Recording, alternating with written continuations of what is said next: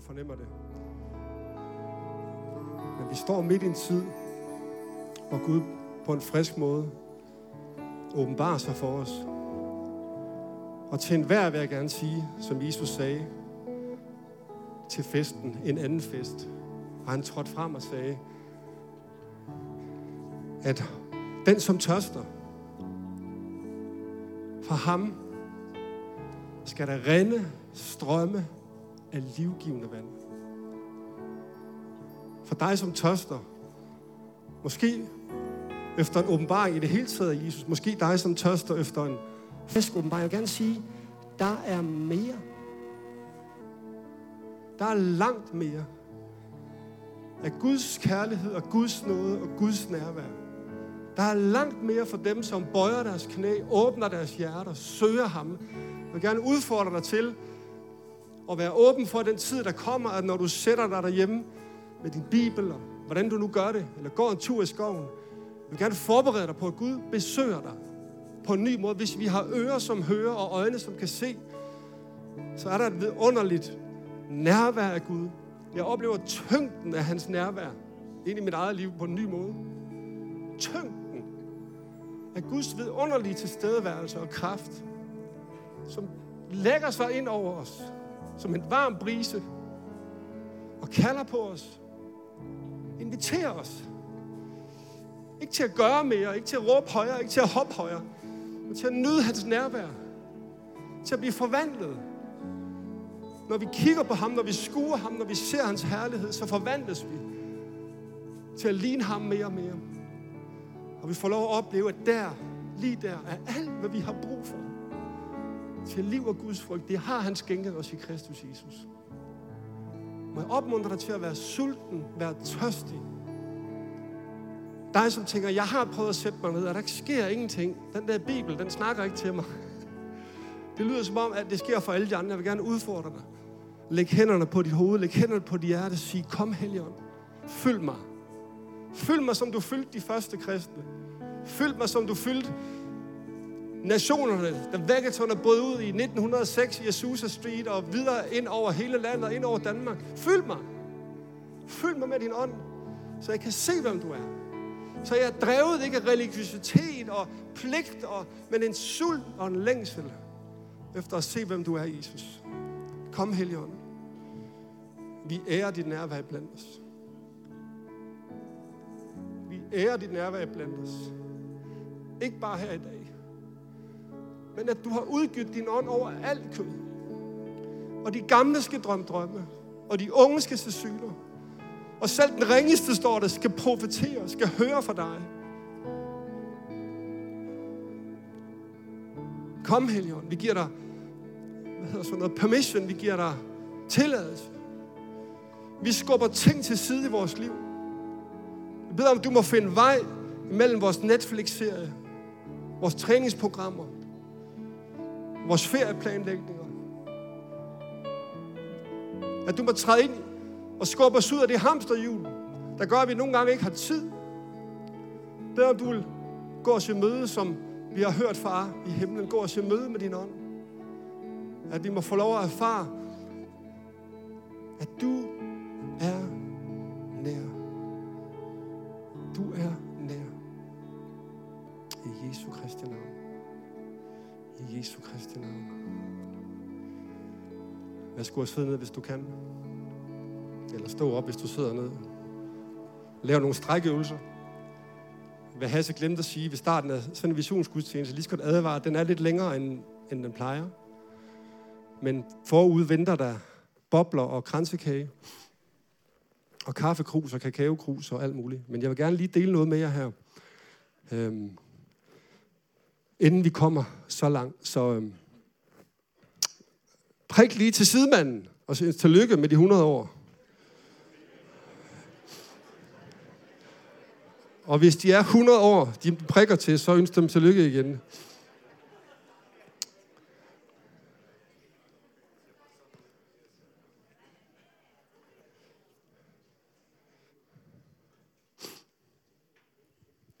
Som jeg lige sagde, så, øhm, så startede vores... Altså kirken blev født. kirken med stort K blev født ved en åndsudgydelse. Amen. I kan læse om det i Apostlenes Gerninger kapitel to. Helligånden kom, og så skal jeg da ellers lov for. Der faldt tunger af ild, Villy Kjær. Jeg kan se sådan en ildtunge over dit hoved. Villy, du er hvor gammel nu? Du er otteoghalvfjerds. Du ser ikke sådan fysisk med øjnene så godt, som du gjorde engang. Men jeg ved, du ser i ånden. Det kunne jeg mærke, da du lige bad for mig. Jeg er fuldstændig in tune med det, du bad. Du er fuldstændig intakt i din ånd. Jeg vil gerne være som Villy, når jeg bliver stor. At uanset hvad der sker med vores legeme, som jo hensyner på et eller andet tidspunkt, som Paulus siger i første Korinther fire, så fornyes vores ånd og vores indre. Amen. Så det handler ikke om, vi er unge eller gamle. Det handler om, om vi er tørstige og sultne. Og har ører, som kan høre. Og det skete også, som jeg også lige nævnte kort, i nitten hundrede og seks øh, i Azusa Street. Og, og, og vækkelserne. Altså, når jeg bruger ordet vækkelse, så mener jeg egentlig en åndsudgydelse. At Gud kalder på sit folk. At han kalder på mennesker. Det skete også i nitten hundrede og seks. Og vækkelserne bølgede rundt om i hele verden. Og en af dem, der blev mødt i Danmark, det er allerede blevet, blevet, blevet nævnt kort der, Anna. Anna Larsen Bjørner. Hun var en fætteret skuespiller inde på, øh, på teateret tilbage. Sidst i attenhundredetallet og ind i nittenhundredetallet. Jeg ved ikke, der er en eller anden, der er en eller anden ting her, der gentager sig nu. Jeg synes, der er flere skuespillere, der stiller sig frem og siger, at de har lært Jesus at kende. Er det rigtigt? Jeg ved ikke, om det har noget med hundrede år at gøre. Hun blev mødt af Jesus, hun blev fyldt med Helligånden. Hun oplevede et kald til at skulle forlade teateret. Og Gud ville simpelthen, at hun skulle rejse rundt og fortælle hendes vidnesbyrd rundt om. Ikke bare i Danmark, hun kom til Italien og Norge. Hun, hun kom faktisk ud over store dele af Europa. Men det var meget svært beslutning for hende. Jeg skal bruge et eller andet til min næse, ellers kommer jeg til at... Derefter jeg er blevet halvtreds, så tuder jeg hele tiden. Så jeg skal have, noget, jeg skal have et eller andet med mig i min lomme. Øhm, det er bare mere, så I skal gå og... Nu lyder basunen, og så kommer Jesus. Så kommer han tilbage, du. Den kan lige ligge ned ved min stol, den der. Det var svært for at skulle forlade teateret. Hun elskede sit teater. Og øh, faktisk skriver hun i bogen, der hedder øh, Tempel og Tjeneste, tror jeg, den hedder. Jeg har den derhjemme. Hun, øh, hun skriver der, hun faktisk... Øh, Hun synes ikke alle, hun opfordrer ikke folk til at forlade deres fag. Hun opfordrer alle kunstnere, alle der er i deres fag derude, til at være lys og salt derude. Men hun vidste, at hendes tid var slut. Hun skulle rundt og fortælle om Jesus. Og da hun sagde det til teateret, så blev de ikke glade for hende, fordi de havde en kontrakt med hende, og de var rigtig glade for hende. Og de sagde til hende, hvis du skal ud af teateret, så skal du ud af den her kontrakt, så skal du betale tyve tusind kroner. Det var tilbage i nitten tyverne, og nogen der ved, hvad tyve tusind kroner er i nutidsværdi. Jeg har lige slået det op her til morgen. Jeg kan fortælle dig, det er fem hundrede tusind, fem hundrede nitten tusind kroner. I kan altid gå ind på old money punktum com, der kan man sådan konvertere valutaerne og skrive dem frem. Så kan I så selv regne ud, hvad jeres bedste forældre tjente, dengang de var unge. fem hundrede tusind, dem havde hun ikke. Og så sagde hendes advokat, kægt nok til hende, nu læser jeg lige op her fra bogen, hvis det havde været Guds vilje, at de skulle forlade teatret, så må han da også have taget pengene med i betragtning. Så nu får de en uge til at skaffe pengene, og hvis ikke Gud sørger for det, så er det nok ikke hans vilje, at de skal forlade teatret alligevel. Hun brugte en uge i bøn og faste, søgte Gud for en løsning. For hver dag, der gik, blev hun mere og mere overbevist om, at hun skulle forlade det her teater. Men der kom ingen penge, og efter en uge, så var advokaten tilbage, og han siger til hende, øh, det går jo ikke det her. Så fik teateret en idé, at hun skulle lade sig indlægge på professor Daniel Jacobsen nerveklinik her på Frederiksberg. Lykker lige om hjørnet her. De mente, hun var blevet skør, at hun ikke var ved sine fulde fem. Og hvis professoren efter to måneders observation og samtale kunne konstatere, at hun var skør, så ville hun blive fritstillet og skulle ikke betale pengene tilbage. Hun sagde ja. Simpelthen fordi hun trængte til at komme væk. Hun trængte til at komme væk fra presset, fra teateret. Hørte I godt efter? Hun trængte også til at komme væk fra sine kristne venner. Nu skal jeg høre, hvad I skriver i hendes bog. Der er lige lidt, lidt formaning til os her. Deres åbenlyse, altså hendes kristne venners glæde, deres åbenlyse glæde over mit brud med den kunst, jeg elskede, virkede dybt forstemmende på mig. Vi skal bare passe på, hvad vi siger til hinanden nogle gange, ikke? Nå, hun tog mod opholdet på klinikken som en Guds gave. I to måneder var hun isoleret fra omverdenen, og måtte kun tale med professoren. Og i de to måneder voksede hendes tro helt enormt. Gud mødte hende inde på det der lille værelse igen og igen og igen, med glæde og med fred og med hans nærvær. Og så skriver hun sådan her, professoren begyndte at udøve sin kunst på hende. Faderligt og tålmodigt. søgte han dagligt at lede mine tanker bort fra disse religiøse griller. Sådan diskuterede vi dagligt, og professoren udfoldede megen diplomati og snedighed i sine angreb. Men han havde, i aller, han havde de allerringeste betingelser for at kunne sejre i denne tvekamp, fordi han fuldkommen manglede forståelse for sin modstanders virkelige stilling. Og efter to måneder konkluderer professor, hvad hedder han her, Daniel Jacobsen, ja, lille fru Anna, hvis jeg skal give teateret en erklæring om deres tilstand, må det vist blive den, at de er den eneste kloge her på klinikken, og alle vi andre er gale.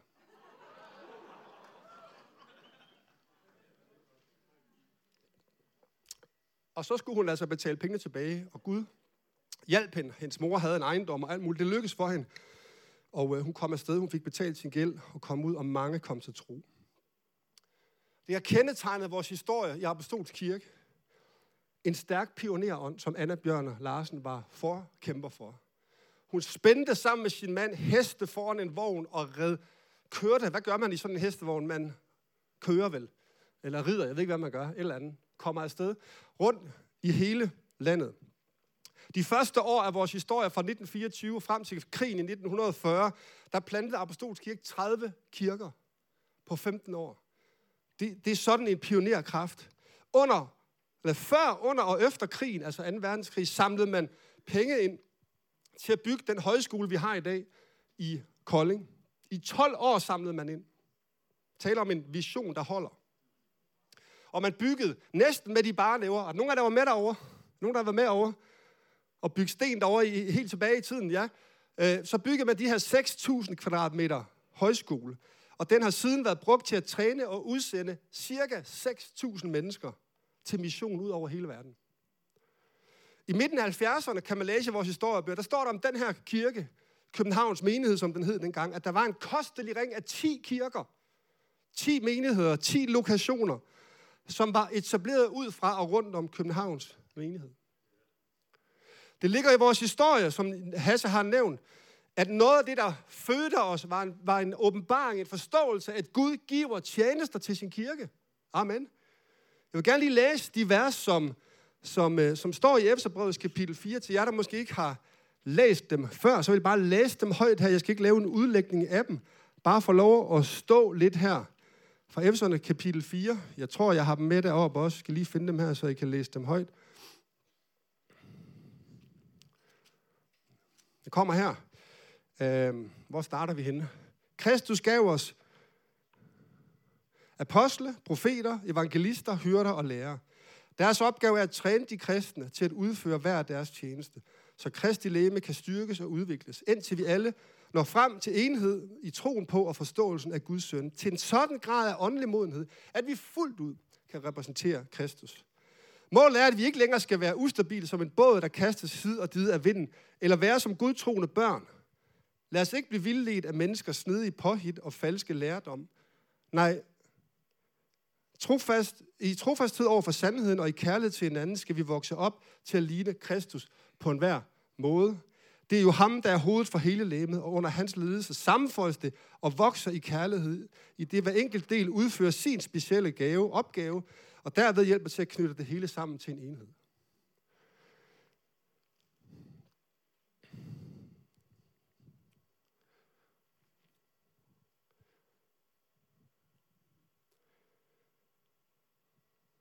I dag, jeg skal ikke sige så meget om, at dengang man sagde det her og troede på tjenesterne, der var det sådan egentlig blevet almen teologi, at man ikke troede på apostle og profeter.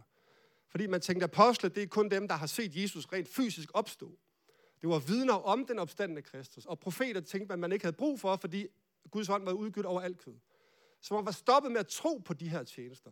Og det var egentlig noget af det, som Apostolsk Kirke tog fat i igen. Og jeg kan da sige til alle store glæde, at de fleste evangeliske, karismatiske kirker tilslutter sig i dag troen på, at Gud giver tjenester til sin kirke, for at udruste den, træne den, gøre den beredt, så vi kan vokse til åndelig modenhed, så vi kan komme til at ligne Kristus fuldt ud og repræsentere ham på alle måder. At være en kristen, det er at være en disciple. Amen. Det er faktisk det, der står der. Der står, vi har så tit fokus på, at så giver Gud nogle tjenester, og så skal de gøre en hel masse. Nej, de skal udruste de hellige, de skal udruste de kristne, så vi alle sammen vokser. Så du vokser, Andreas. Så du vokser, Martin. Så du vokser, John. Så vi alle sammen vokser i åndelig modenhed, vokser i erkendelsen af, hvem Gud han er. I Københavns Frikirke har vi fem værdier, dem kan I læse i den her årsberetning, som jeg, der er på vores nyhedsmailer, har fået sendt online. Hvis I ikke er det, så ligger den også fysisk herude i caféen bagefter, hvor I kan gennemlæse vores værdier og vision, hvis I har lyst til det. Når vi har visionsgudstjeneste i dag, er det ikke, fordi vi har fundet på noget nyt. Vi vil bare gerne prøve at sige et ord på, hvor det er, vi tror, at Gud er i det, som han vil gøre på det her sted lige nu. En af de værdier, det er vækst, der står sådan her i vores værdigrundlag. Vi vil være et fællesskab med gode, sunde vækstbetingelser for menneskers tro, modenhed og efterfølgelse af Jesus. Vi vil derfor skabe plads til det enkelte menneske og samtidig være en bevægelig og forandringsparat kirke, som kan blive ved med at rumme den vækst, Gud giver. Amen. Så vi vil gerne, at der er gode vækstbetingelser for dig og mig her. At vi kan få lov at vokse i vores personlige tro hver især, og at vi sammen kan blive ved med at skabe rum og plads til den vækst, som vi ved, Gud han giver. Vi kan plante, siger Paulus, vi kan vande, men det er Gud, der giver væksten. Amen. I vores tid i dag, der står vi midt i en tid, som jeg godt tør at kalde en vækkelsestid. Jeg tør at kalde den det, fordi selvom det måske ikke ser ud som nogle af de store vækkelser, vi har hørt om, så tror jeg på det, fordi Gud bevæger sig ved sin ånd. Det gør han først og fremmest, hør godt efter, uden for kirken. Amen, siger Jesper, der går ude på gaden og møder folk. Det er meget, det skete også på Jesu tid. Det var derude, mennesker var sultne. Det er det, der sker i vores tid lige nu. Statistikker siger sådan her, halvtreds procent af de tyve til femogtredive-årige interesserer sig for eksistentielle tanker og spørgsmål. firs procent af danskerne inden for den seneste måned har oplevet et stærkt eller meget stærkt åndeligt behov, har Syddansk Universitet undersøgt. Mindst halvtreds procent af os har haft en oplevelse, som vi kalder religiøs, åndelig eller overnaturlig, eller spirituel, jævnfør undersøgelser i England og i Norge og i U S A, og Charlotte Rørt, som har skrevet bogen, Jeg mødte Jesus.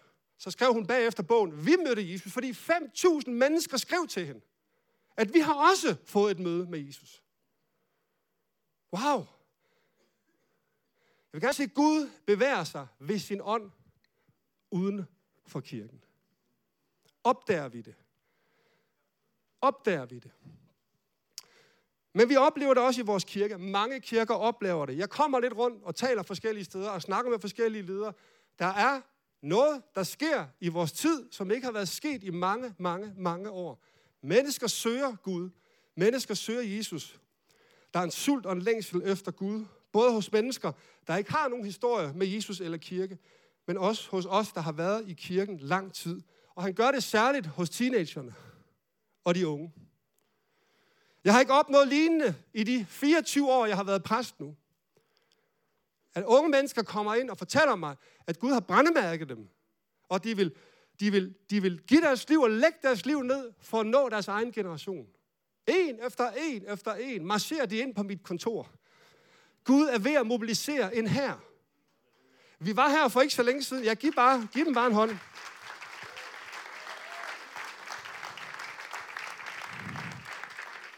Jeg oplever det i vores netværksgruppe. Jeg oplever det alle steder, hvor jeg sætter mig ned sammen med mennesker. Der er en sult, der er en længsel, der er en nysgerrighed, der er en lyst til, at Jesus, han skal blive herliggjort. Og at mennesker skal få lov at se, hvem han er. Vi står midt i og foran en væksttid. Det er også vores tema for det år, der ligger foran os. Tak til Leonora. Leonora, hvor er du henne? Hvor er du henne? Der. Leonora og Jeanette Krillesen, hvor er du henne? Hvor er du? Jeanette, der. Giv dem lige en hånd for at have pyntet så fantastisk herinde. Tak for jeres kreativitet. Vi står midt i en væksttid, foran og midt i en væksttid. Der står om den første kirke, at tre tusind mennesker blev lagt til på én dag. Kan jeg få et amen? Og så står der, hvordan Gud fåede mennesker dagligt til, som lød sig frelse. Og jeg kan ikke sige, at der bliver fået mennesker dagligt til, men jeg oplever, at der bliver jævnligt fået nogen til, som lød sig frelse. Jeg ved ikke, at du er med mig derhjemme, Mikkel. Mikkel Og Malina og Sara skulle have været her i dag. De skrev lige til mig, at det kunne ikke lykkes, fordi Malina er syg. Jeg håber, I ser med. Bare et eksempel. Fantastisk rejse fra at komme ind i vores familienetværk. Og i dag oplever Jesus. Mikkel skal døbes her den tredje marts. Og, øh, og jeg kunne fortælle mange historier om mennesker. Der er allerede tre nu, der skal døbes her den øh, tredje, første søndag i marts. Mennesker, der kommer til. Vi har som tjenesteteam, præsteteam, lad os inspirere af Apostlenes Gerninger, kapitel to, hvor der står om den første kirke, som oplevede det samme, eller de oplevede det nok endnu vildere, men vi smager lidt på det nu, der står, at midt i den tid, så holdt de fast ved apostlenes lære. De holdt fast ved fællesskabet. De holdt fast ved bønnerne, og de holdt fast ved brødsbrydelsen. Brødsbrydelsen, det tror jeg er nadvaren, hvor vi samles omkring Jesus. Jeg tror, det minder os bare om virkeligheden, at vi skal holde fast ved, at det her er en kristuscentreret kirke. At vi aldrig nogensinde må blive optaget af, af, af, af tal, eller vækst, eller bygninger, eller organisation, eller se, hvor godt det går, men at vi må være optaget af Kristus. Hvis ikke, det, vi, holder, hvis ikke vi holder fast i det, så kører vi skæv. Det er det, brødsbrydelsen for mig er. Det er det, lovsangen, nadvaren. Det er det, vores mentale tilstand skal være. Kristus i centrum, først og sidst, og midt imellem, fordi han er alfa, han er omega, og han er alt det midt imellem. Det holdt de fast i. Og alle de her elementer indgår i vores beskrivelse af, hvad vi gerne vil invitere jer med til at arbejde, bede og tro for i tyve fireogtyve. Og nu læser jeg nogle sætninger op. Og bare roligt, jeg, jeg kan godt forstå, at I ikke kan huske dem alle sammen, men jeg skal heller ikke prædike om dem alle sammen i dag, bare roligt. De står her i. Men jeg vil gerne sætte nogle ord på, hvordan vi oplever, at vi skal særligt fokusere på i den tid, der ligger foran os. For det første formulerer vi det sådan her. Prøv at give mig den næste. Vækst i vores efterfølgelse. Det handler om visionen om, at vi er Jesus-centrerede. Det handler om vækst i dybden, kære venner. Det handler om, at du og jeg i vores liv, i vores hjerter, i vores ånd, må skabe mere plads til Gud, til hans ord og til hans ånd. Og vi har beskrevet tre fokuspunkter inden for det her, hvis du giver mig den næste, at vi må tage nye skridt med Jesus i vores efterfølgelse. Vi skal tale om vækstkurserne lige om lidt, som I sidder på, han har sagt, nogen af jer gør. At vi må se bønnen vokse i vores fællesskab med en manifestation af Guds kraft. Så noget Gud kalder sin kirke til lige nu, så er det at bede. Hver især og sammen. Se en vækst i vores tiende og en forløsning af vores givertjenester. Jeg kommer til at sige lidt om det i dag. Jeg tror, Gud kommer til at forløse en økonomi, så vi kan nå endnu længere ud. At vi alle sammen får en åbenbaring af vigtigheden af, at vi bærer med, at vi giver en del af vores indkomst. Og så tror jeg, og jeg oplever allerede nu, at Gud kalder mennesker. Ved I godt, der er en særlig tjeneste at give. Ligesom der er en særlig tjeneste til forbøn, eller en særlig tjeneste til lovsang, så rejser Gud også givere op, som er i stand til at investere og så ind i det, som Gud han gør. Det næste, der vi formulerer det sådan her, det handler om vækst i vores fællesskaber. Det handler om vores vision om at være relationsorienteret. Det handler om vækst i bredden. Det handler om, at vi skaber rum for hinanden og åbner vores liv og vores hjem. Og vi har beskrevet tre fokuspunkter sådan her. Vækst i antal af vores netværksgrupper og hjem, der åbner sig for discipleskab og nærvær. Kære venner. Kære venner. Vi har ikke kun tre lokationer. Vi har vildt mange lokationer. Hvis dit og mit hjem indgår i et sted, hvor mennesker kan få lov at møde Jesus. Hvor mennesker kan få lov at gå sammen med dig. Jeg tror, Gud kommer til at udfordre dig til at åbne dit hjem. Og det går jo derfor, at jeg tænker, det kan jeg ikke, det skal man være præst for at kunne. Jeg vil gerne bare sige, alle, alle kan sætte ord på deres egen tro. Det er egentlig det, discipleskab handler om. Det handler ikke om at sætte ord på alt det, man ikke ved. Det handler om at sætte ord på det, man selv oplever. Vi har brug for flere hjem, der åbner sig.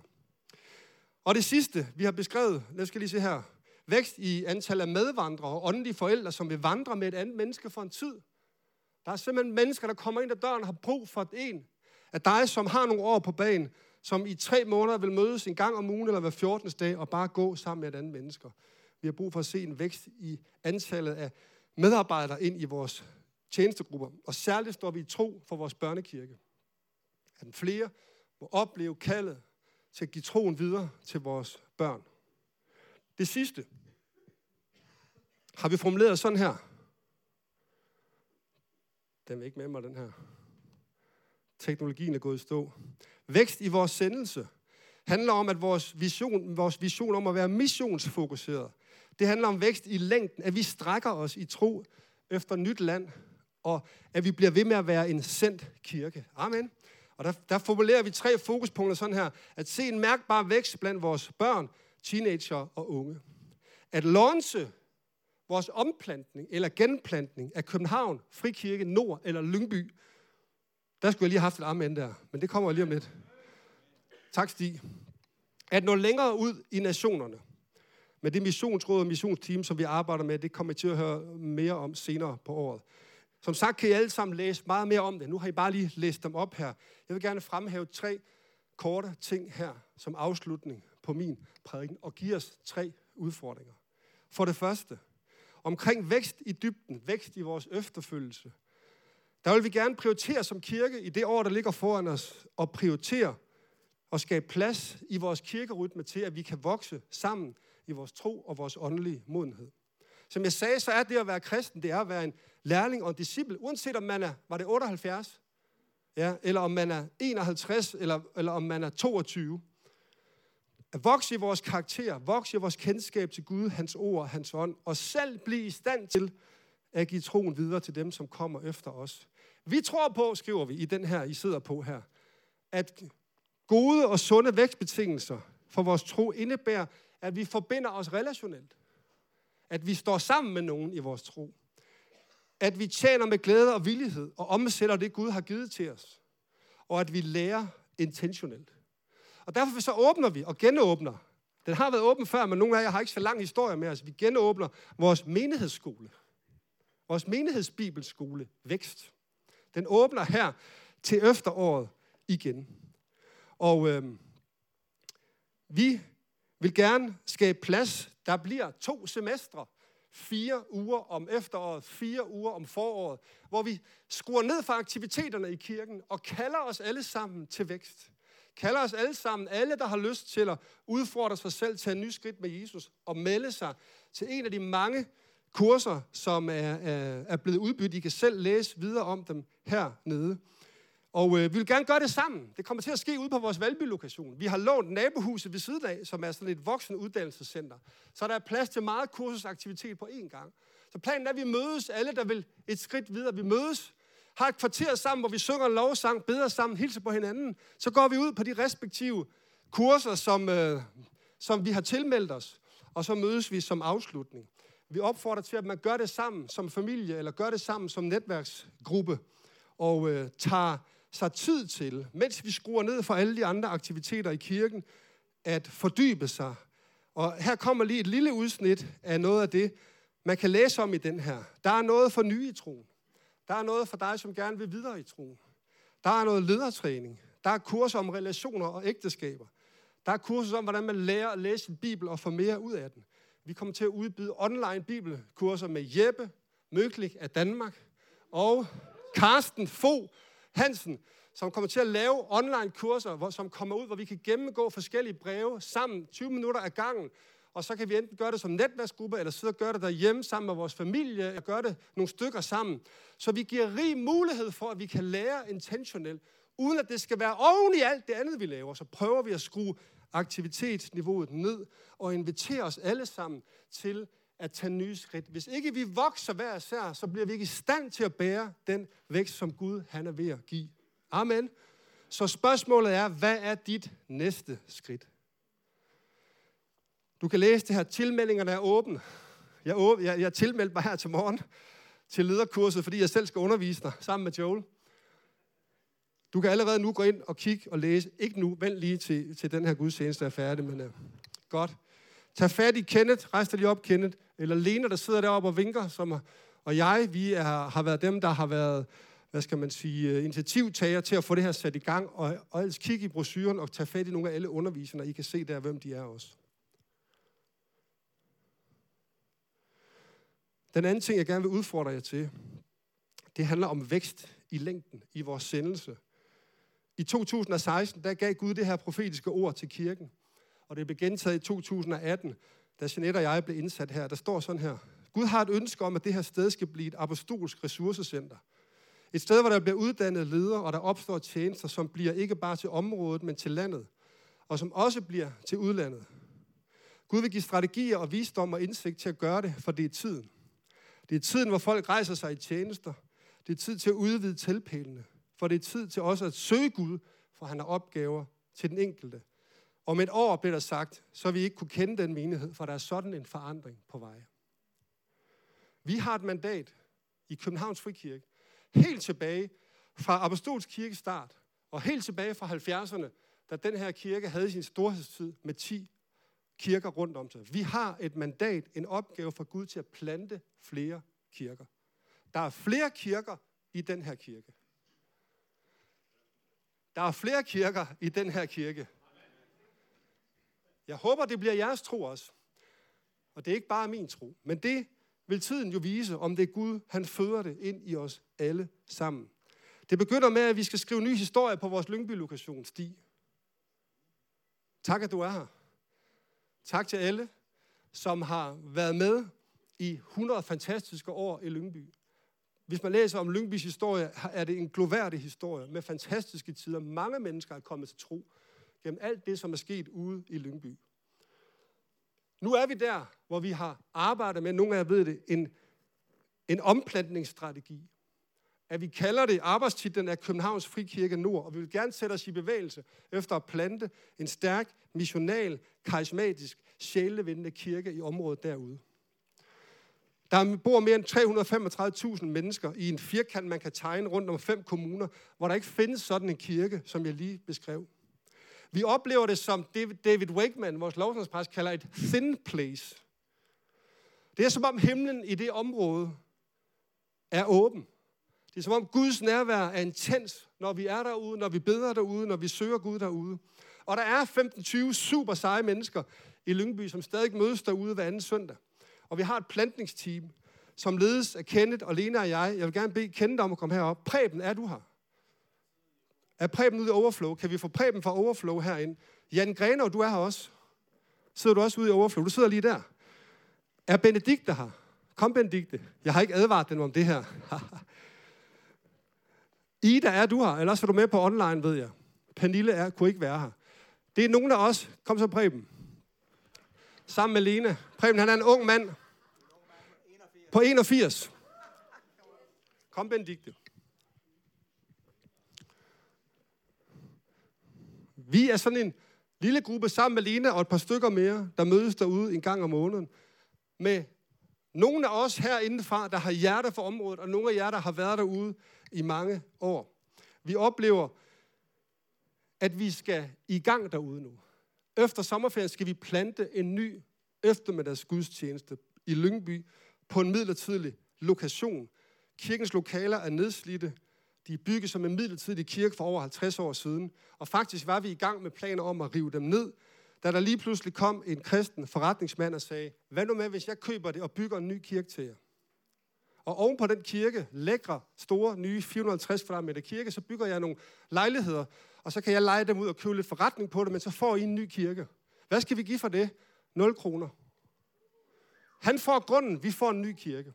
Vi har mødt den toogtyvende februar på kommunen sammen med den her mand, øh, han, I må godt vide, hvad han hedder, han hedder Rasmus Storgård, og, øh, og hans arkitekt og kommunen, der allerede blev tegnet nogle tegninger.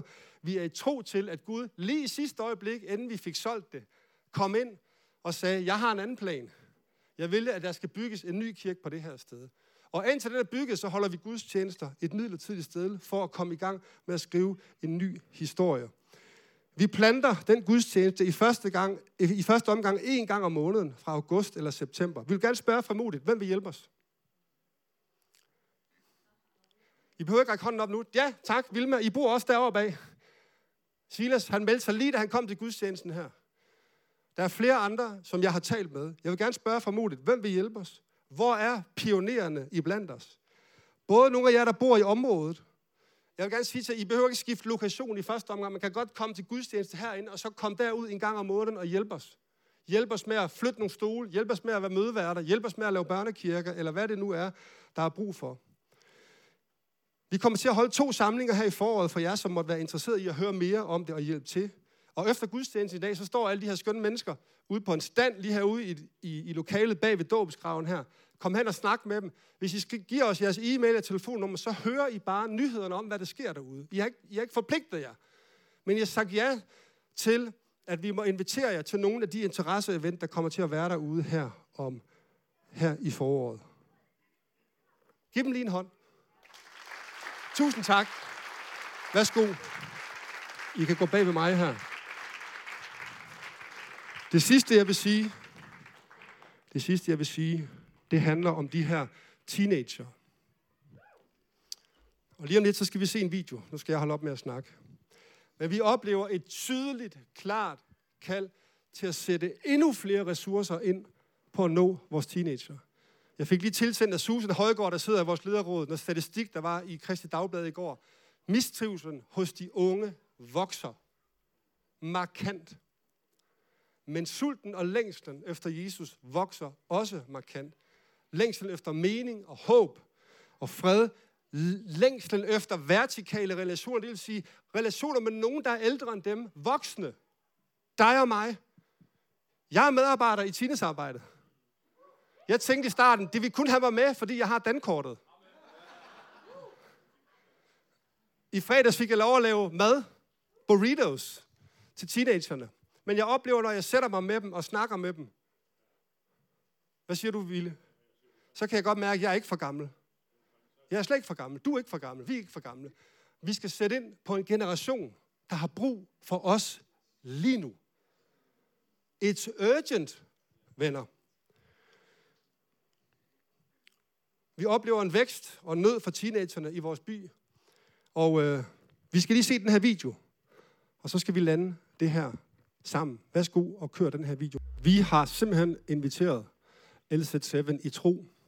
Vi har booket dem de næste tre år. Til at komme og lave en skoleturné. Joel, kom lige herop. Jeg, der er på Chasers team, kom lige herop. Jeg, der kan, kom lige herop. Jeg, der er på Chasers medarbejderteam, lederteam. Sidste, sidst vi havde L Z syv, var vi ude på tre fire skoler. Vi fyldte den her sal med omkring hundrede. Der var et hundrede og halvtreds i rummet. Jeg tror, hundrede af dem var teenager. Nogle af jer har hørt om det, fordi vi hoppede så højt, at gulvet hernede gik i stykker. De store brædder, de store plankerhjørner, der er så tykke her, de bræst. De er nu blevet understøttet af forsikringsselskabet og klar til den næste fest. Jeg siger det i tro, Jakob Aarhus.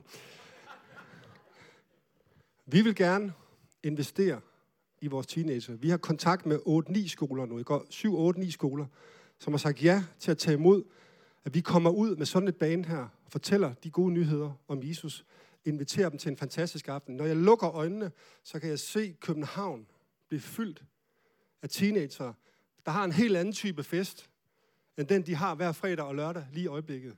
En fest, som centrerer sig omkring Jesus. En, en fest, som inviterer dem ind i en relation med ham.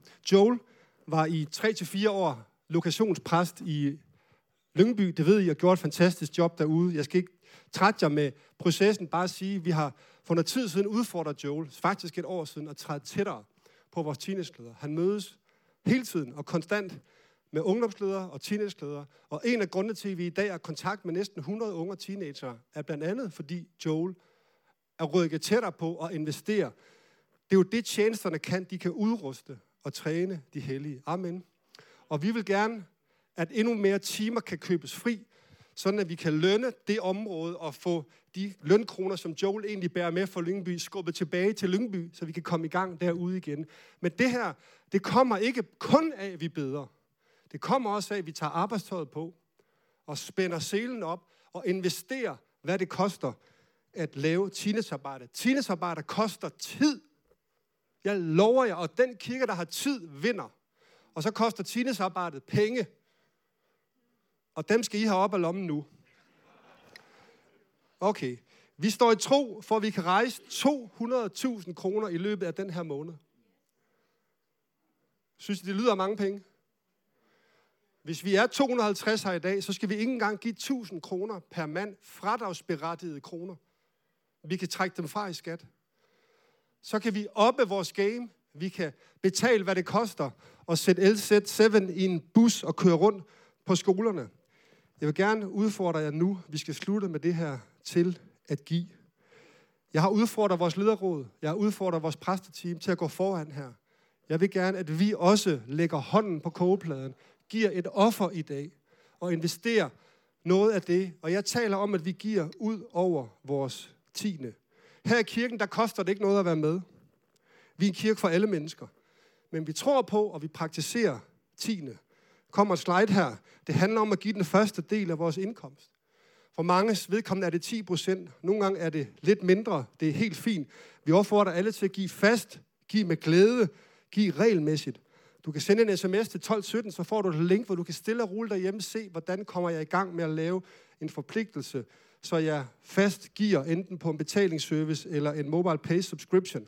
Men i dag, her til sidst, så vil jeg gerne bede om et offer, hvis lovhedsgruppen vil komme herop. Jeg vil gerne udfordre dig til at give et offer ud over det. Og tusind tak til alle jer, som giver fast tiende. Pernille skal lige om lidt give jer nøgletallene fra vores økonomi. Sidste år kom der over tre komma to millioner kroner ind i tiende. Tak, tak, tak, tak. Men vi skal endnu længere ud. Og i dag, så har vi muligheden for at så ind i noget af det mest vigtige, vi kan. Jeg tror, vi sender et signal sammen i dag og i den her måned til Gud og til hinanden, om at vi tager det alvorligt, at teenagerne har brug for, at vi står sammen, at vi tror sammen, at vi ofrer noget. Så nu vil jeg gerne, at lovsangeren lige om lidt starter med en sang. I kan give, vil du give mig den almindelige giver-ting øh, derop? Lukas, kan du, kan du give mig den der almindelige giver-slide, øh, vi har normalt? Der er et mobile pay-nummer der. Der kan du nu finde din telefon frem og sende en god gave. Jeg vil gerne udfordre dig, send et offer. Det må gerne koste noget. Du kan udfylde en løfteseddel. Vi har lige nogen, der går rundt her. Kom lige med et par mødeværter og sving med en kuglepen. I sidder på en løfteseddel. Hvis ikke I har penge med i dag eller bruger mobile pay, hvis ikke du har været hjemme og tømme madrassen for kontanter allerede, så kan du udfylde en løfteseddel. I kan lige få en kuglepen.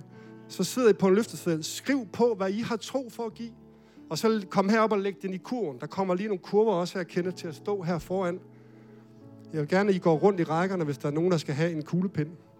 Så giv et løfte, og så følg op på det, når du kommer hjem. Måske med en bankoverførsel, eller hvad du nu har mulighed for. Jeg vil gerne, at vi bare lige sidder et øjeblik, mens lovsangerne begynder at synge. Så vil jeg gerne, at vi bare lige sidder et øjeblik og spørger Gud, hvad skal jeg være med til at så ind i det her arbejde? Og om et lille øjeblik, når I har tænk over det og handle på det, så rejser vi os op, og så skal vi synge en sang sammen her i Jesu navn. Hvad?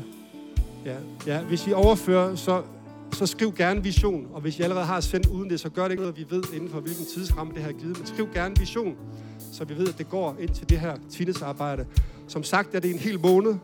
Du har også mulighed for at gøre det, når du kommer hjem, men jeg vil gerne udfordres til at handle nu i det her atmosfære af tro og fest og fremtid. At vi skal få lov at være en kirke, der bryder grænserne og kommer ud på vores skoler og får fat i vores teenager. Værsgo at begynde at give, og så skal vi synge en lovsang lige med et øjeblik.